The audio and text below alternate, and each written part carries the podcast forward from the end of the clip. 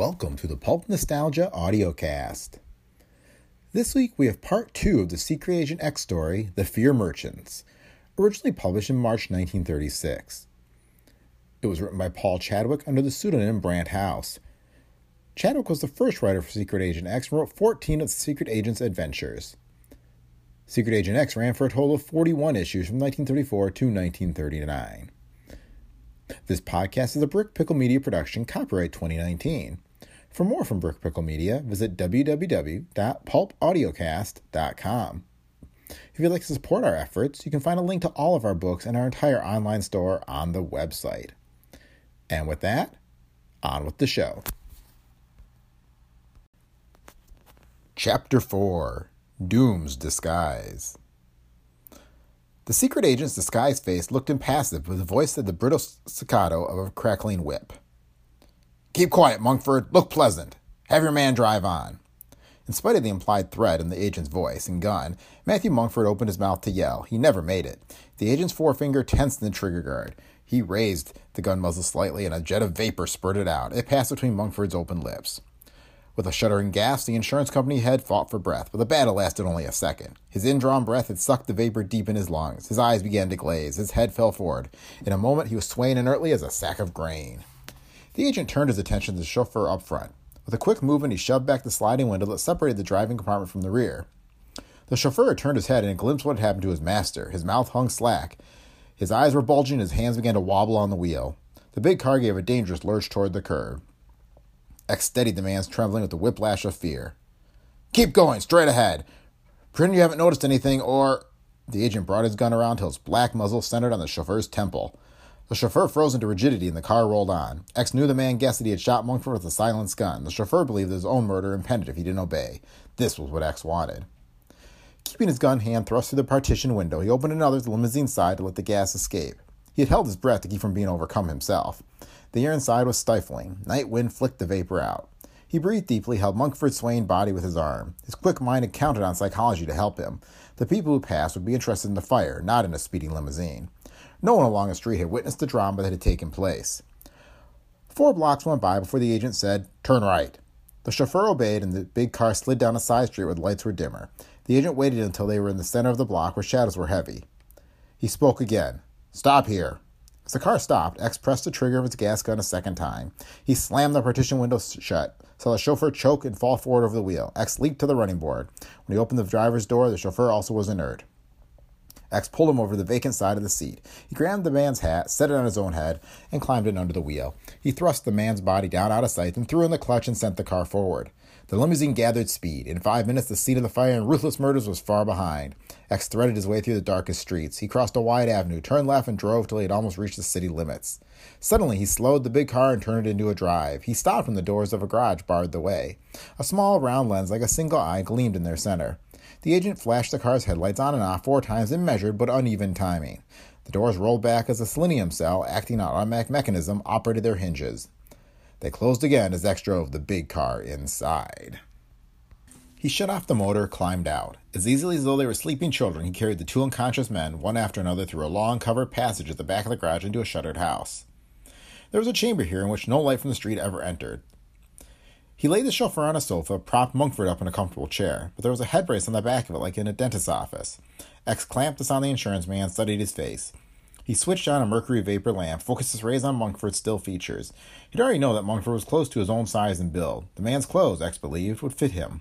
Quickly, deftly, the agent set to work. First, he stripped his own disguise off, removing the plastic material he had worn at the scene of the fire.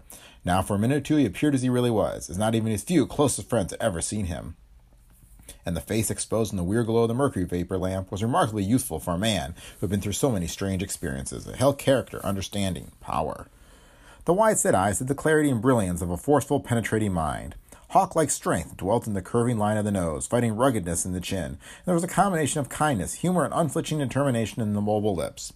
When the agent turned to lift a tube of makeup from a table, light struck his face at a slant, and he looked suddenly older.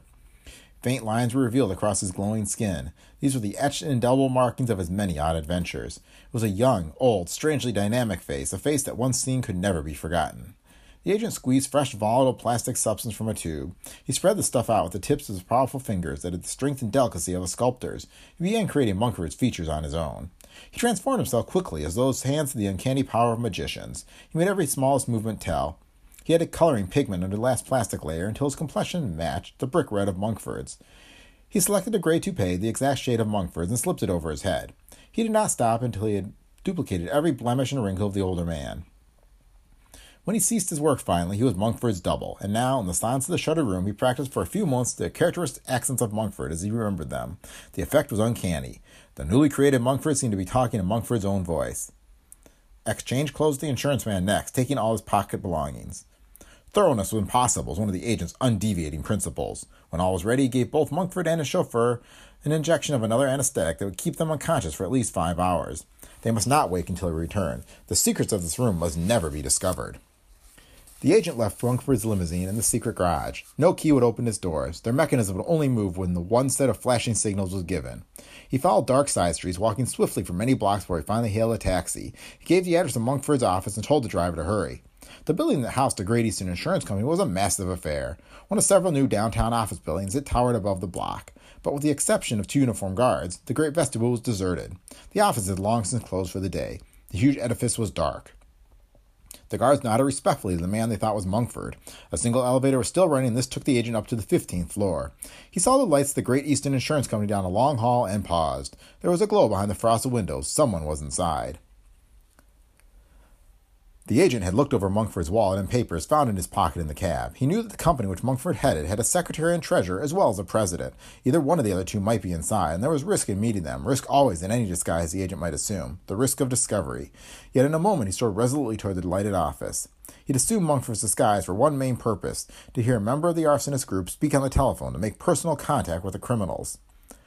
They would call at Monkford surely to gloat and to make new demands. And besides hearing one of the incendiaries speak, X hoped to have a chance to look through Monkford's private papers and see what other big properties the Great Eastern Company had insured. By doing so, getting a line on where the arson ring might strike next, there was a possibility he could forestall them. He opened the front door of the office and stepped inside. A light was burning here, but no one was in evidence. Behind the frosted glass of a door marked Secretary, a restless shadow moved. In small letters were the words, W.M. Purcell. The agent stared toward this office then toward the door of Monkford's own office straight ahead. That door was dark. His heart increased its beat. He was inwardly tense, as always, when he thought about how to test a new disguise. There had been not been time to get a complete lineup on Monkford. He would have to be careful of his speech. He would cover up any slips by acting as if the fire had unnerved him. He trod heavily, and the door of Purcell's office flew open.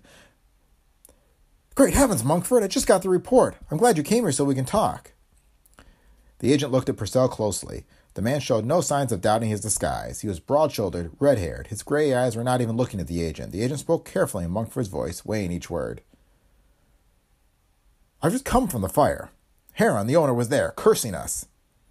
Purcell ran a hand through his stiff red hair. He cursed harshly under his breath. I'm going to get Joe up here. Let's talk the thing over, decide what we ought to do. Right, the agent nodded. Joe meant Joe Rice, the company's treasurer. The name was printed on one of the letterheads in Monkford's pocket. Purcell had accepted him as Monkford, and now he was going to call the company's third official. Purcell dived into a telephone booth and made his call. The agent opened the door of Monkford's office and turned on the light. He peeled off his coat and gloves. He looked about him. It was a handsome office that benefited the president of a company. A huge flat top desk, a comfortable chair, a safe, a set of files. But the agent did not attempt to go through the files just now. He was content to wait here until the arson ring called. Purcell was back in a moment. Joe's coming right up. They talked for ten minutes about the company's finances until Rice, the treasurer, entered. He was a tall, dark man with a gloomy face. He sat down and lighted up a cigar. X started to speak, but stopped and whirled. A faint, disturbing sound had reached his ears. He took two quick steps forward, paused, for the door of Monkford's office flew open. Like actors in a sinister play, four masked men leaped into the room. They spread, two on one side, two on the other. One of them held a submachine gun, its barrel pointed straight at Purcell, Rice, and the agent. The other three had automatics. More arresting still, two of the masked invaders grasped small round objects in their left hand fingers. The agent recognized these and caught his breath. They were the walnut missiles that had been dropped at the fire, causing the horrible, bloating death. Chapter 5 Car of Death. Cold dread pressed at the agent's heart. The man with the machine gun spoke harshly from behind his mask. None of you guys move! Here, take a look at this! Holding a deadly weapon in his right hand, its butt braced against his shoulder, the machine gunner raised his left and opened the fingers. Clutched between them was a nut like ball. His slitted eyes swiveled toward the agent. You saw these things can do a little while back, Mr. Monkford. Start anything, any of you, and we'll use them. You haven't paid up. We just leave, leave knock you off as not. These pills would make these mug of yours look pretty. Horror tingled the secret agent's spine. He recalled the bloated, hideous faces of the dead firemen he had seen. In all his contact with vicious criminals, he had never heard of a terrorist weapon more ghastly. The masked gunman seemed to sense the impression he was creating. A gloating laugh came from his lips. Tell them about those guys at the fire, Monkford. Tell them how they squalled and how their faces swell up big as pumpkins. Tell them how they died eating the dirt. If we throw one of these, you'll all be begging for bullets. Lead would be a cinch after this. He shook the tiny, sinister missile, and some of the horrible meaning of his words reached to Purcell and Rice. Both men turned deathly white. Rice gasped, What what do you want us to do? Get going. Scram out that door, all of you. You're leaving by the back way along with us. X measured the chances for a quick success. He had won his way out of many desperate situations, won by sheer grit in the face of obstacles, a gambler's courage, but he saw that at the moment any attempt to break free would spell suicide. Three automatics were pointed toward him. The machine gun snout was ready to spread a hail of death in the space of a split second, and the man behind it was holding the sinister missile poised to throw. X broke the spell of tenseness by nodding and heading for the office's rear door. Rice and Purcell followed. They were like men dazed by a nightmare of fear. The stalking, masked figures came close behind them, so close that once the machine gun's barrel prodded X in the back. The gunman had commandeered another elevator.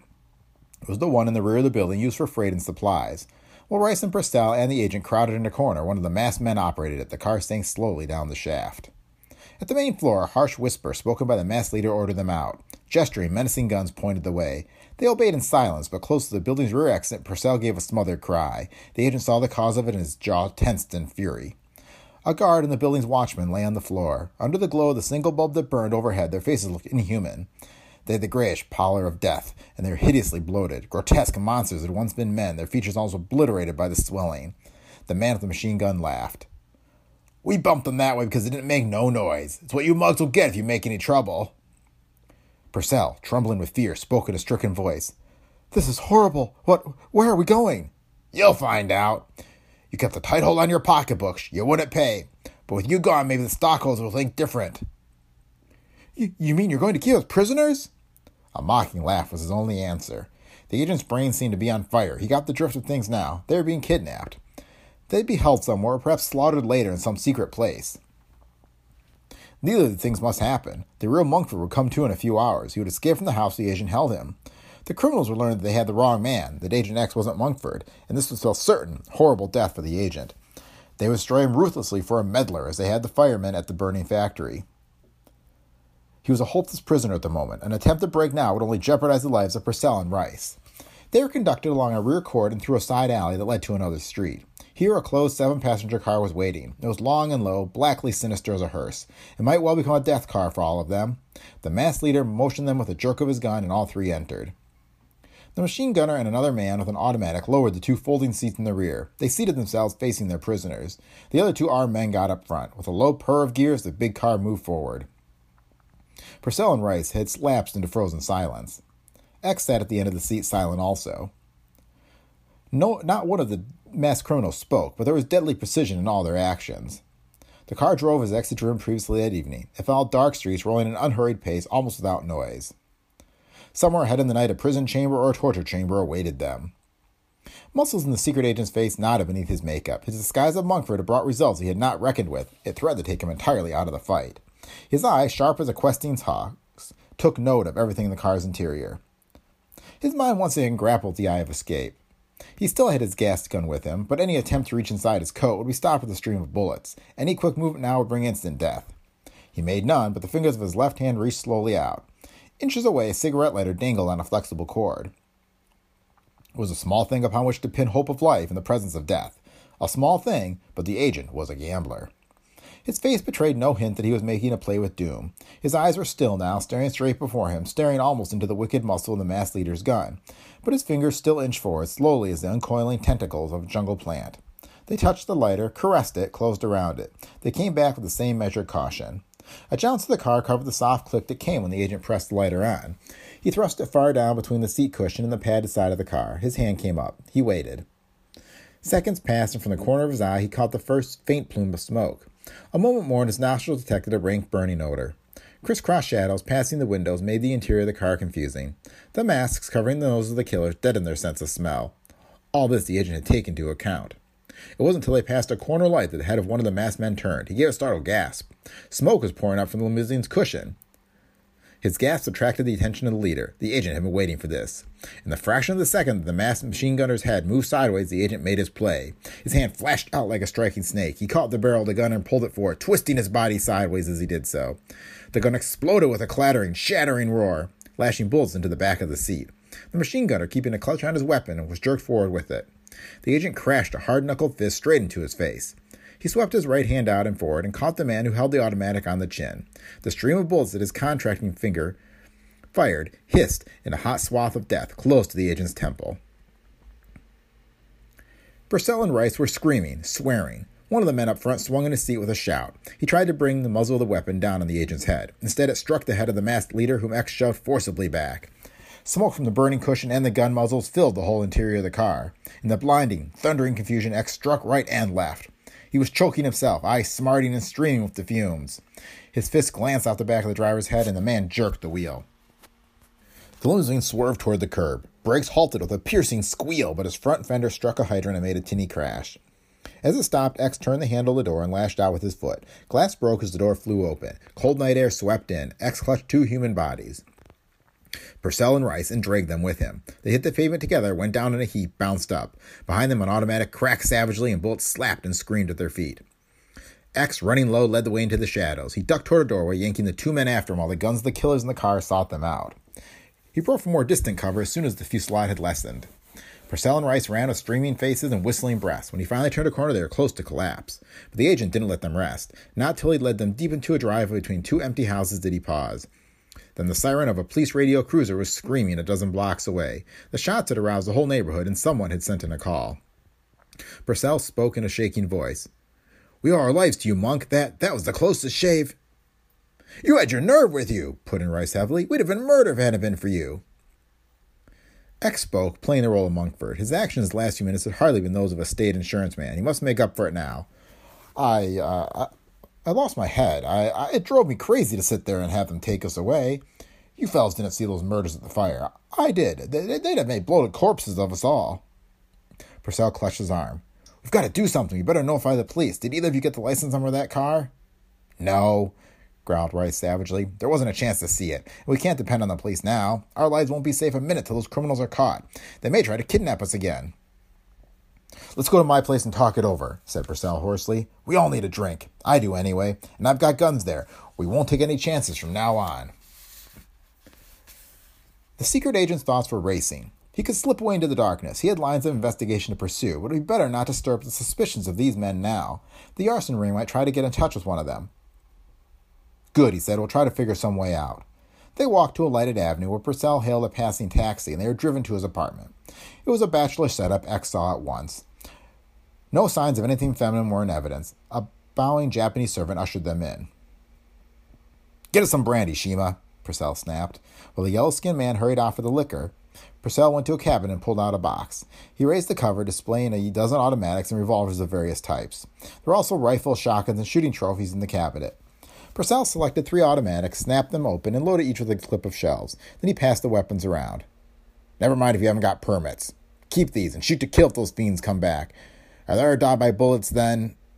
He left the sentence unfinished, shuddered. Agent X pocketed Purcell's weapon, a sardonic gleam in his eye. The Japanese returned with glasses, a siphon of soda, and a decanter. He put them on a table. See that all the doors and windows are locked, Shima said Purcell warningly. Don't let anybody in. And here, you better take one of these. He handed the servant a small revolver, which the yellow man took with a frightened grimace. We might have visitors. Shima nodded and began pouring brandy in the glasses, passed one to each man and lifted the siphon. Then suddenly stood stock still. X saw that he was being stared at. Shima was looking not at his face, but at his hand. X did not tense or look startled, but a quick awareness of danger filled him. He held the glass of brandy in his right hand. This seemed for some reason to excite Shima. The man's eyes were bright as he pushed the siphon forward. You will take soda, Mr. Monkford? The agent nodded, and for a moment his gaze clashed with the servant's. Shima's fingers were taut as claws around the siphon. He was trembling violently. When he had finished distributing the soda, he quietly left the room. Moments later, returned and said, Shima would like to speak to you. What is it, Shima? Purcell asked. Shima would prefer to talk in private. Purcell shrugged. He set his glass down and rose. He and the Japanese withdrew to another chamber. Rice looked uneasy. What the devil? The agent made no comment. His pulses hammered and the skin along his neck felt tight. The inner voice, warning of desperate danger, was insistent. He could hear Shima's whispers faintly in the other room. Purcell returned in a moment, his lips tightly set. Holding one hand behind him, he fixed a burning gaze on the secret agent. I can't believe it, he gasped. But Shima says you aren't Monkford. Monkford's left-handed. He never holds a glass like that. What? Rice leaped to his feet, spilling his brandy. I didn't notice it myself, said Purcell, but Shima. He stopped, and the agent could plainly hear both men's quick breathing. You're nervous tonight, X said easily. I'm left-handed, certainly, but my right hand isn't crippled. Once in a while I change over. I bruise my left a little in that scrape. He still saw doubt in their eyes. Purcell said thickly, Of course, maybe you're right. But after what happened, I'm not taking any chances. I'm afraid to. You won't mind giving me the number of those policies you put in the safe this afternoon. You know the ones I mean. On the Bulkley and Sessions properties. You asked me not to forget them, and I know you never let numbers slip your mind. The agent was silent, blood pounding like a hammer in his temples. He was trapped. Each second he remained silent counted against him. He fixed his eyes on Purcell, tried bluffing. Get hold of yourself, Bill. You must be wrought up to suspect any such thing. Can't you see I'm Monkford? The numbers, persisted Purcell. X drew a hand across his face. All this excitement. I'm only human. I can't remember. It's true then, screamed Purcell suddenly. You're an impostor. You're not Monkford. You're. His right hand whipped from behind his back. He swung it toward X. The black automatic gripped tightly in his fingers, pointed straight at the agent's chest. Rice lifted his voice. He isn't Monkford. He's with those murderers. I thought there was something funny about that business in the car, and now I understand. That rescue was a put up job. This man's a criminal. And there's a cliffhanger to end this week's episode on. So thanks for listening today. Just a reminder that if you like the show, please leave feedback on Apple Podcasts or wherever you listen. This has been a Brick Pickle Media production. We'll be back with a new episode next week.